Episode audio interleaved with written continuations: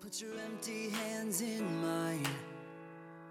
And scars, show me all the scars you hide. And hey, if your wings are broken, please take mine so yours can open. too. 嗨，各位亲爱的小伙伴，大家早上好，我是瑶瑶老师，欢迎来到今天这一期的英语口语每日养成。在今天这一期节目当中呢，我们来学习一段这样的英文台词，依旧呢是来自于《摩登家庭》的第三季第八集。首先呢，一起来听一下 Mitchell cozies up to mom. I go running to daddy.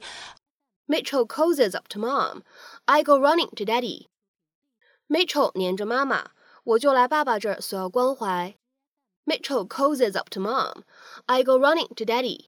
Mitchell cozies up to mom.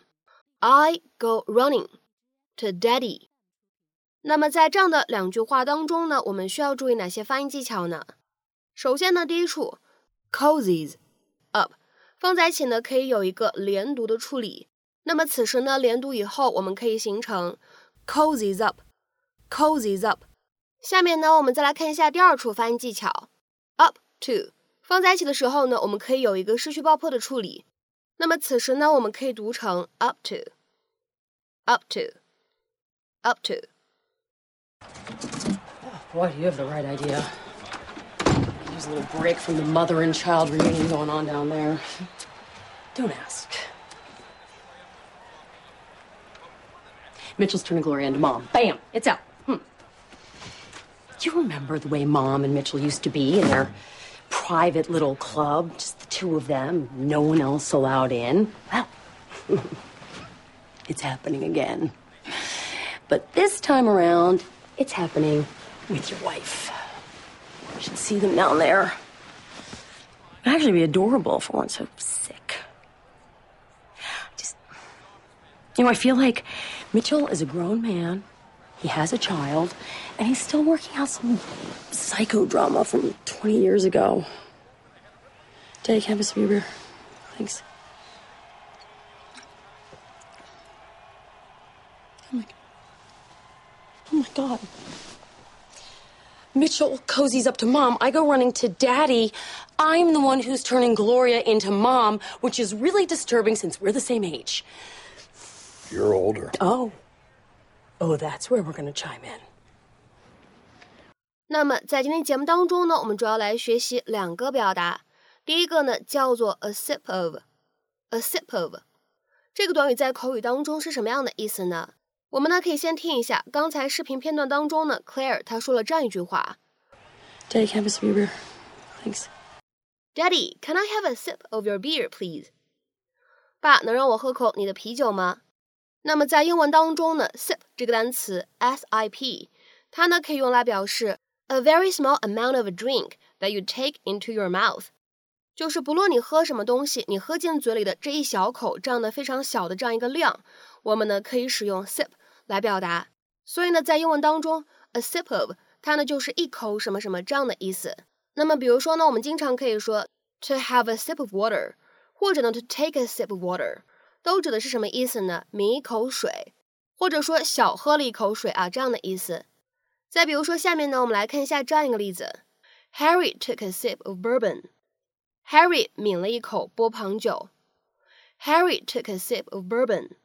下面呢，我们再来看一下有关第一个短语的最后一个例子：He took a sip of wine from his glass。他从他的玻璃杯里抿了一口红酒。He took a sip of wine from his glass。那么下面呢，我们来看一下，在今天节目当中呢，要来学习的第二个短语叫做 cozy up to someone。cozy up to someone，其实呢就是黏着某个人，紧靠着某个人，依偎着某个人啊，这样的意思。To move close to someone in order to snuggle。那么下面呢，我们来看一下几个例子。第一个，I left the room when my sister and her boyfriend started cozying up on the sofa。那么在这里呢，值得注意的是，这个短语末尾的 to someone，你可以要，你也可以不要。所以呢，单独使用 cozy up 也是可以表达这个意思的。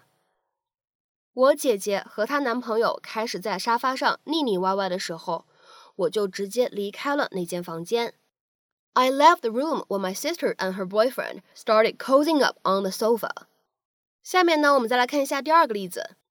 The puppies cozied up to their mother. 这些小狗仔依偎在他们的妈妈身边。The puppies cozied up to their mother. 好，下面呢，再来看一下第三个例子。The children cozied up to their mother. 孩子们依偎在他们妈妈的身边。 The children cozied up to their mother. 下面呢，我们再来看一下最后这个例子。They cozied up to each other. 他们依偎着彼此。They cozied up to each other.